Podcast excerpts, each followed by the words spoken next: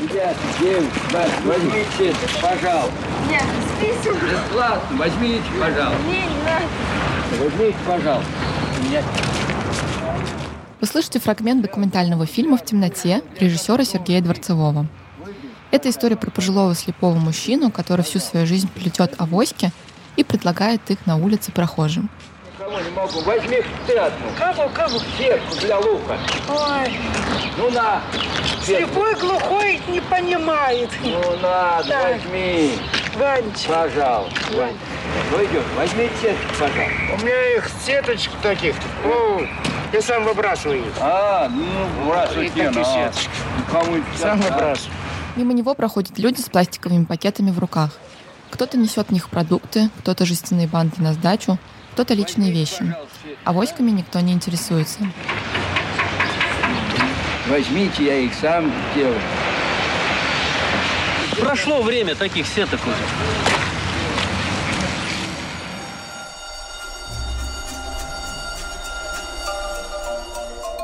В СССР авоськи плели на предприятиях Всесоюзного общества слепых, где люди с частичной или полной потерей зрения производили товары, требующие ручного человеческого труда.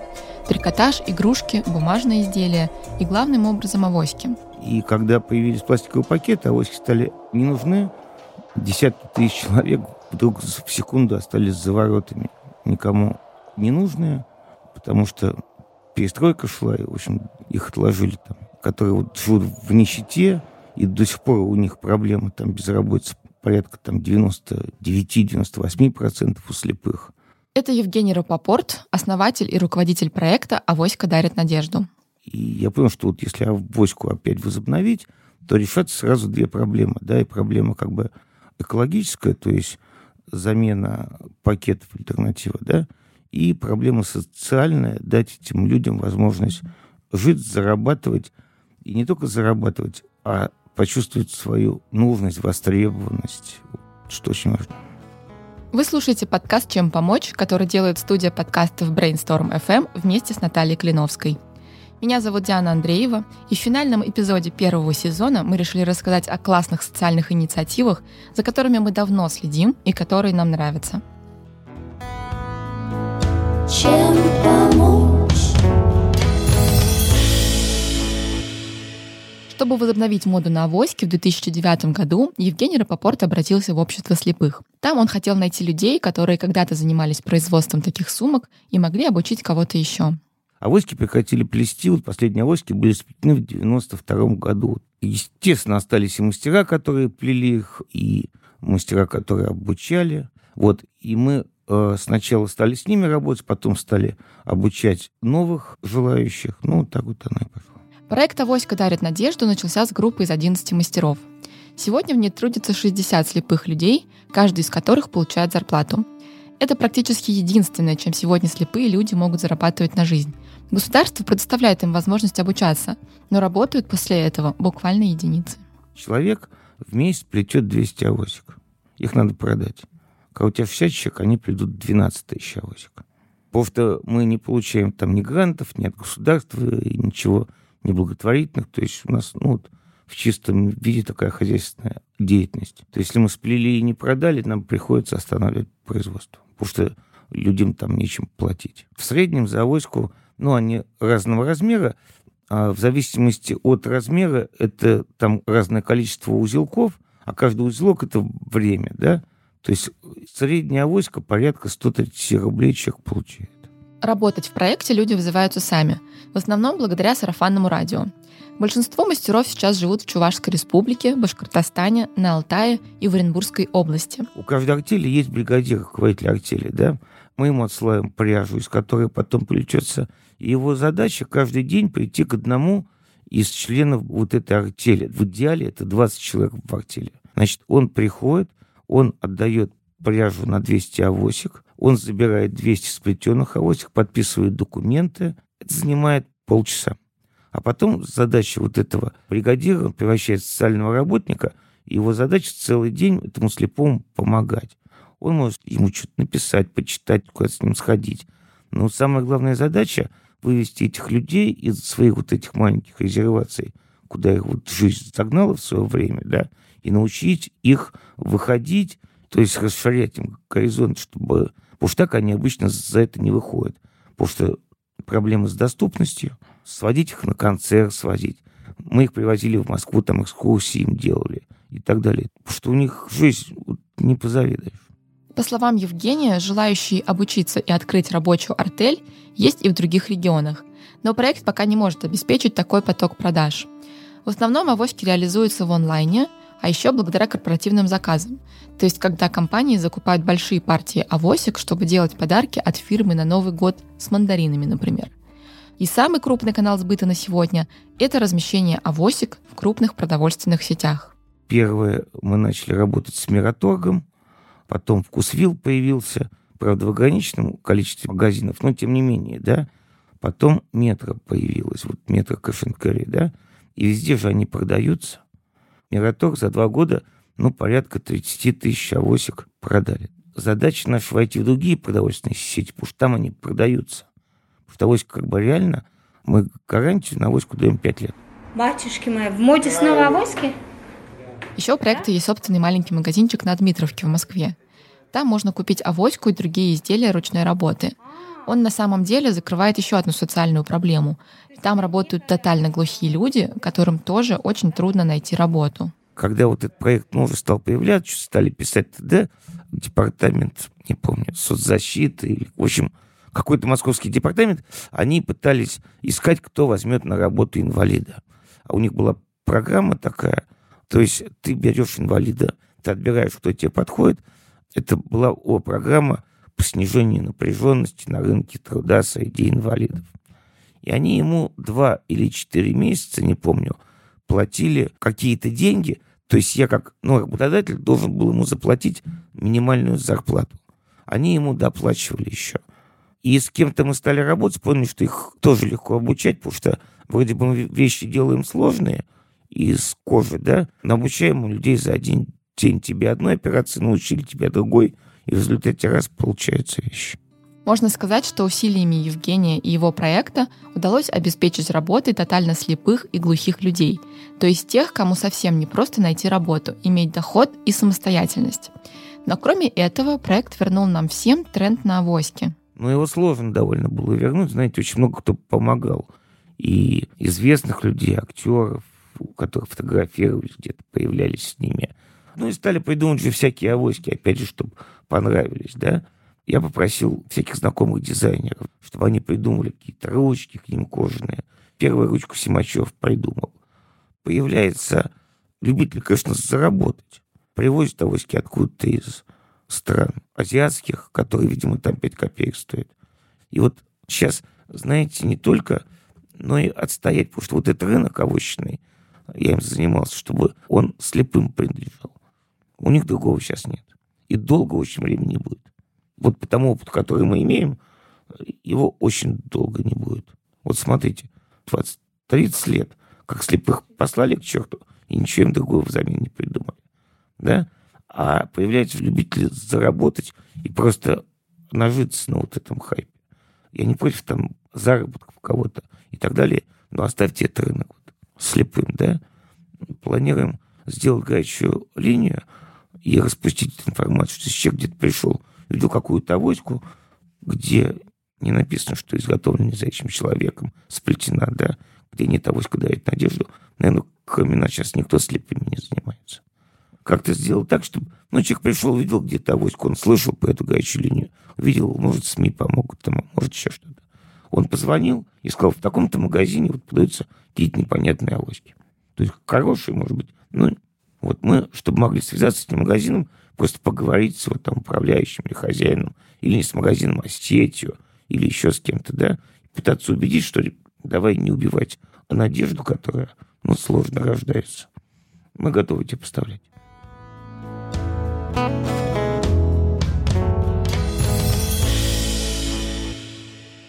Ручной труд и творчество — это не только то, что может помогать людям с особенностями зарабатывать на жизнь. Часто это потребность человека в самовыражении и общении с миром. Давать возможность эту нужду закрывать очень важно. Мы долгое время работали в театре и продолжаем работать в театре. И нас, в принципе, все время объединяет идеи творчества и искусства с нашими актерами. И нам все время всего мало. Знаете, мы начнем чем-то заниматься, и потом переключаемся дальше и ищем новые языки, с помощью которых мы можем рассказывать о себе и выражать э, свою философию, свою эстетику, свои мысли, взгляды.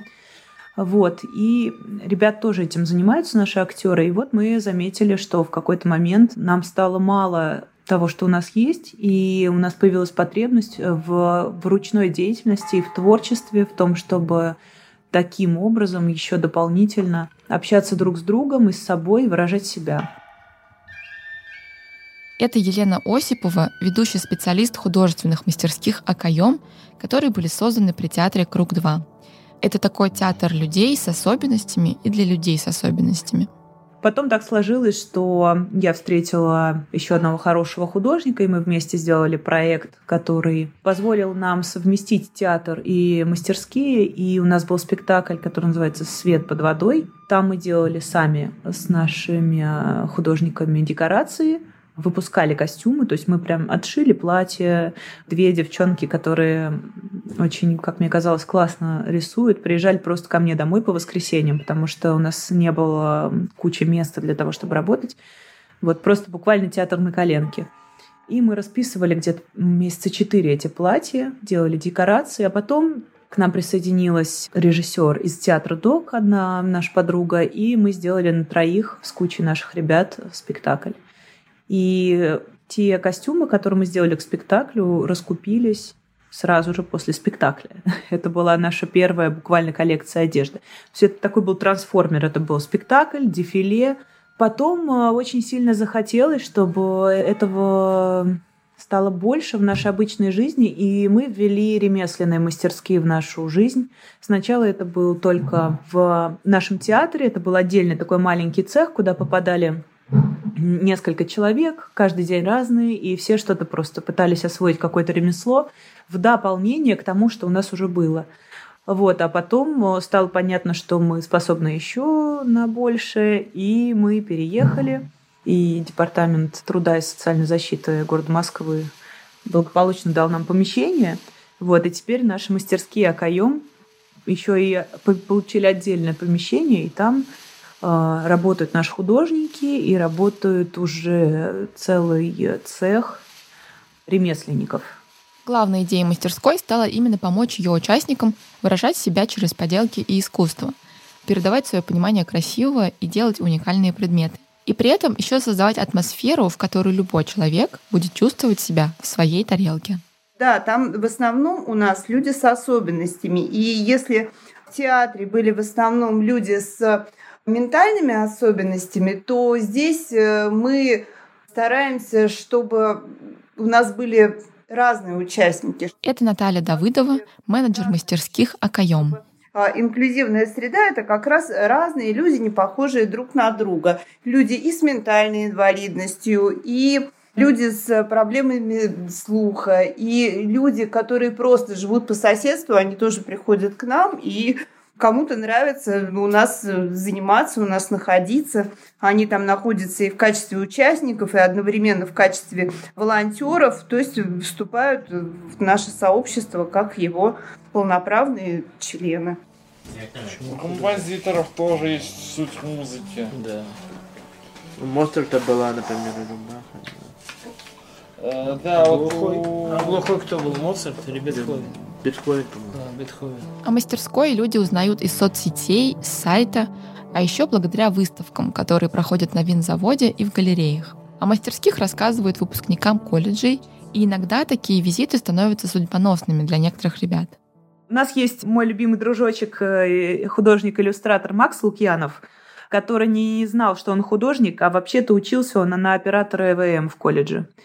Вот. А попал к нам он благодаря нашему проекту с э, одним из таких колледжей для особых ребят. И вот э, собралась группа, и мы работали с этой группой, и в какой-то момент был ну, просто урок по скетчингу, по рисованию.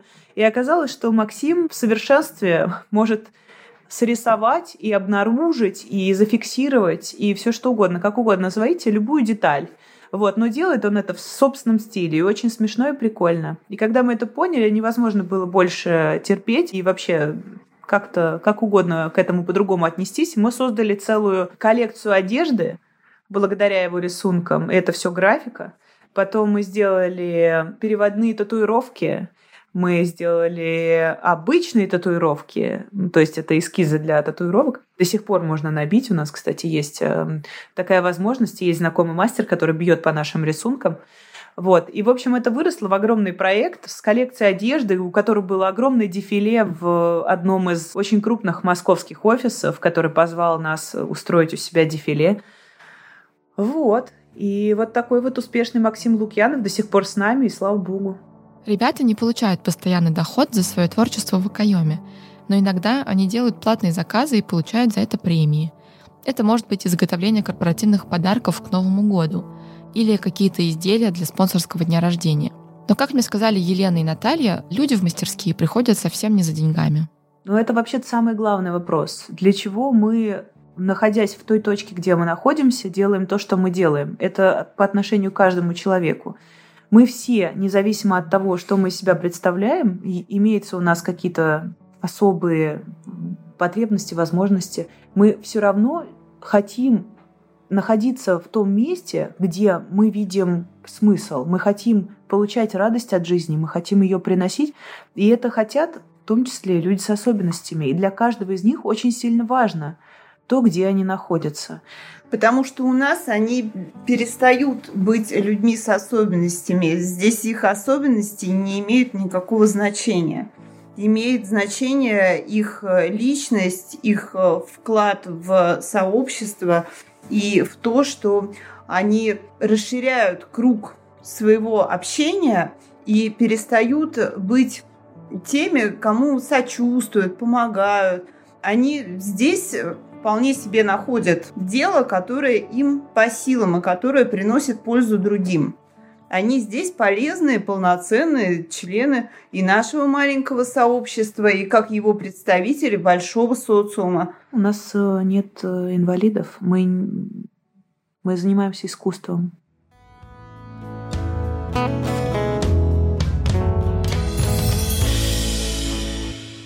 Если бы четыре года назад меня спросили, Александра, а вы видите себя в роли э, руководителя благотворительного фонда, я бы сказала нет, что помочь, да, какой-то там выделить какую-то помощь, оказать, там, покормить котенка, помочь бабушке на кассе, это да, но чтобы отдать свою жизнь этому направлению, я, наверное, была не готова. Это Александр Синяк, президент фонда «Добродомик». Это такие кафе по всей России, которые бесплатно кормят пожилых людей. Четыре года назад она была предпринимателем – владелицей кафе-бара в Петербурге, пока однажды к ней не пришел один посетитель. Пришел просто дедушка. У него не было средств на еду, не хватало. У нас на тот момент был обычный коммерческий платный бар, кафе. И он сидел, считал мелочь. И, естественно, внутри просто было желание, что хочется его покормить бесплатно, не хочется брать никаких денег. И тогда, чтобы не обидеть, мы сказали, что у нас такая акция всем пенсионерам, ветеранам, блокадникам обед бесплатно. На тот момент я не понимала, насколько это проблема у старшего поколения. И бабушки и дедушки поехали со всего города. Они стали приезжать в кафе, подходить к дверям, и вот, знаете, пожилые люди как с картинки. Это вот около 80 лет с палочками, все такие седые в морщинках. Они спрашивали, а можно вас бесплатно покушать? И когда их было там 8-10, я на таком энтузиазме, мы дарили обеды, все лучше. А потом их стало 100 через неделю, 150, 200. И в какой-то момент стал выбор либо отказывать платным посетителям, либо пожилым людям. Пожилым людям отказать, ну, просто язык не повернулся. И мы начали дарить обеды. Перестроиться с бизнес-подхода на благотворительность было нелегко.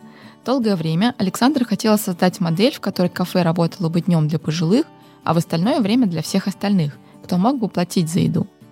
Этим можно было бы покрывать хотя бы часть расходов на проект. Но пока в сознании людей это невозможная история. Я человек коммерческого, так скажем, типа. И для меня собирать какие-то средства для помощи, это было вообще нереально, и мой мозг это не воспринимал. Поэтому год мы шли просто своими силами, это были взяты все возможные кредиты. Это на меня, на друзей, на всех близких. Это была заложена последняя квартира. Это было сумасшествие, потому что я не могла им отказать, и я не понимала, что из этого выйдет. И когда открылась уже... Был август месяц, Пожилые люди стали приезжать с дачи, я поняла, что наше маленькое кафе на 8 столов просто физически не вместе всех желающих. И появится очередь из блокадников. А для меня самое страшное это было превратить вот этот душевный проект помощи в очередь блокадников за едой. И тогда мы взяли помещение, денег хватило на шиномонтажку, которая без ремонта, без всего, и начали строить своими силами. И вот тогда я выкинула первый клик, так скажем, о помощи, что мужчины, помогите построить кафе. И начали приезжать мужчины, начали приезжать неравнодушные люди, и 55 дней мы вместе строили, и вот с того момента пошла народная поддержка. Когда появилось помещение, обеды в Добродомике стали проходить каждый будний день с 12 до 16 часов. Сейчас по выходным и по вечерам там еще устраивают тематические встречи для ветеранов войны. Создатели проекта стараются сделать так, чтобы это стало не просто столовой, но местом, где пожилым людям было бы хорошо проводить время. Самое сложное, к чему я не могу привыкнуть до сих пор, и, наверное, никогда не привыкну, есть огромное количество пожилых людей, которые приходят в добродомик, они похоронили своих детей. Они сталкиваются не только с той проблемой, что им необходима финансовая экономия, но и с тем, что они остались полностью одиноки на старости. То есть они просыпаются утром, если нам с вами есть куда идти, есть с кем созвониться, кто-то за нас переживает, они полностью одни в четырех стенах и никому не нужны. И для них выход в добродомик – это единственный выход в свет. Вот эти истории мы слышим ежедневно. Кто-то приходит, большинство, конечно, это финансовая экономия, но социализация, она играет тоже очень колоссальную роль. Бабушки находят дедушек, одинокие бабушки находят одиноких дедушек. Некоторые даже начинают вместе жить. Это есть такое чувство юмора у нас. Но одна пенсия хорошо, а две лучше. Они, ну, они дружат. Они встречаются, они проводят праздники. Они находят действительно друзей по интересам. Есть э, в каждом добродомике, в каждом регионе столики, где приходят пожилые люди, они уже в какое-то определенное время встречаются за определенным столиком, чтобы пообедать, пообщаться. До пандемии Добродомик существовал в четырех городах России, но во время локдауна их пришлось закрыть. И хотя количество обедов заметно уменьшилось, проект не перестал выполнять свою главную задачу. Когда мы закрыли двери кафе, я подумала, так, сейчас мы месяц вдохнем, выдохнем, пандемия закончится и с новыми силами вперед наладим все, что было.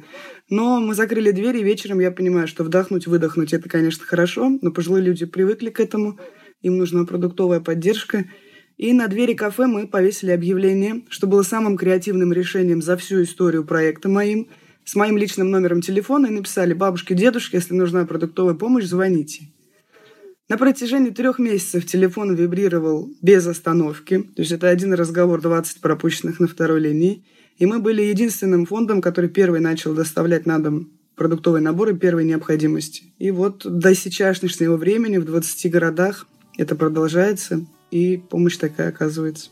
Сейчас обедами кормят в Санкт-Петербурге и Челябинске. И совсем скоро откроются кафе в Москве, Новосибирске и Самаре.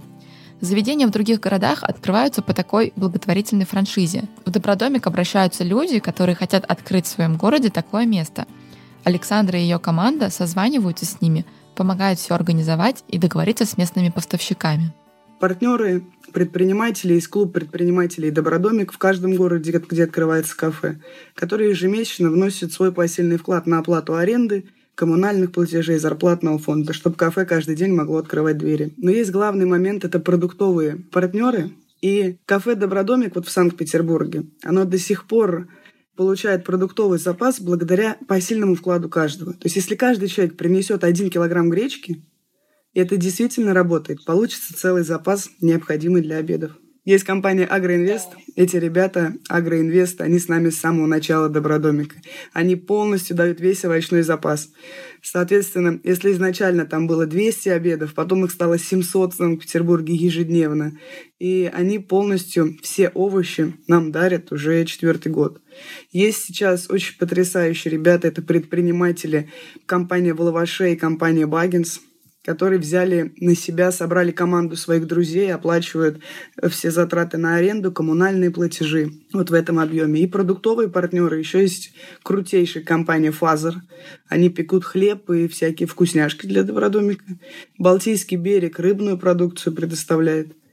Добродомик в тех городах, где он существует, стал местом, где пожилые люди могут не только получить еду и пообщаться, но и решить свои проблемы – для этого в стенах проекта существует специальный кабинет. Главная его миссия заключается в том, что пожилой человек заходит с проблемой, а выходит без нее. Бабушки и дедушки ходят по тысячам кабинетам, и везде им говорят, мы вам позвоним, мы подумаем, что-нибудь решим, и на этом все заканчивается. В Добродомик в кабинет они заходят, и мы сразу решаем эту проблему. Там есть юристы, у нас есть определенная база партнеров, благотворительных ребят, которые готовы помогать пожилым людям, которые и непосредственно занимаются решением как бытовых проблем, ремонта, юридических сложностей и иных других. Обеспечить пожилых людей едой и кровом, скрасить их тоску и одиночество, подарить радость общения и даже решить их проблемы с документами – это, безусловно, важные и центральные задачи Добродомика. Но еще важнее оказывается то, что доброе дело приумножает другие добрые дела. Это постоянный поток энергии, который может улучшить жизни многих людей вокруг, а не только тех, кто получает помощь и поддержку. И как всегда говорят, добро нужно делать в тишине, я противник этой фразы. Добро нужно делать громко, потому что этим мы заражаем и подаем пример другим людям. Поэтому помимо нашей миссии помочь всем пожилым людям и сделать их жизнь достойной, Главная миссия, чтобы добра и позитивных эмоций внутри и помощи друг другу стало больше. У меня до Добродомика родилась дочка с диагнозом ДЦП тяжелейшей степени. Она не должна была ни ходить, ни говорить, ни видеть, ни сама есть. То есть это был очень сложный ребенок. За четыре года Добродомика, могу сказать, даже за три, пожилые люди ее отмолили. Они каждый день крестились, они каждый день ставили свечки, они приходили сотнями, спрашивали, как она, что с ней. Она с шести лет пошла в обычную школу. Она ходит, она говорит. У нее нету никаких проблем и задержки в развитии. Единственное, что она не до конца наступает на пятку. Но мне кажется, это колоссальный скачок. Я говорю, что они отмолили. Делая добро, мы притягиваем максимум хорошего в свою жизнь. И это действительно очень важно.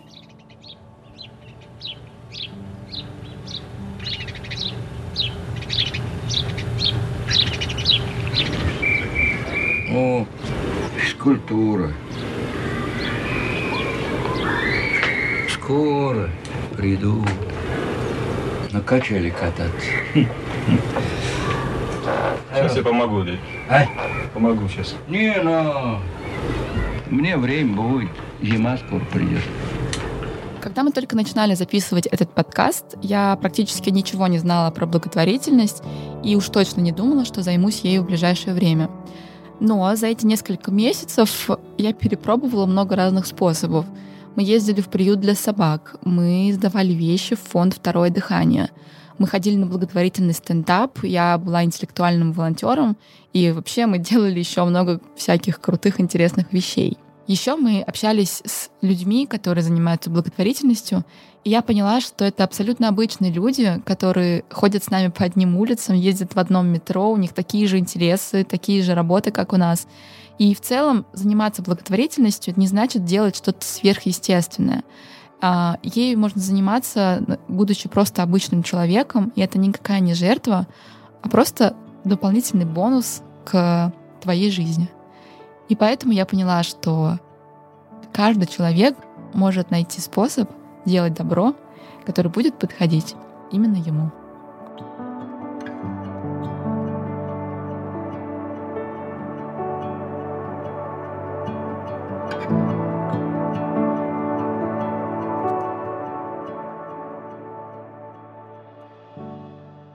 Это был финальный эпизод первого сезона подкаста «Чем помочь?». И мы обязательно вернемся к вам с новым сезоном и с новыми историями. А пока мы уходим в небольшой творческий отпуск, подпишитесь на наш подкаст в Яндекс Музыке, в Apple Podcast, Google Podcast, CastBox и во всех других приложениях, где вы слушаете подкасты. А еще подписывайтесь на наш Инстаграм «Чем помочь». Там мы рассказываем про разные интересные благотворительные проекты и сообщаем о новых выпусках.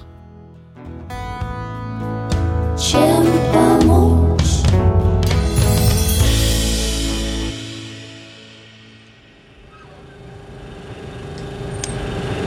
Что, начинать? Угу.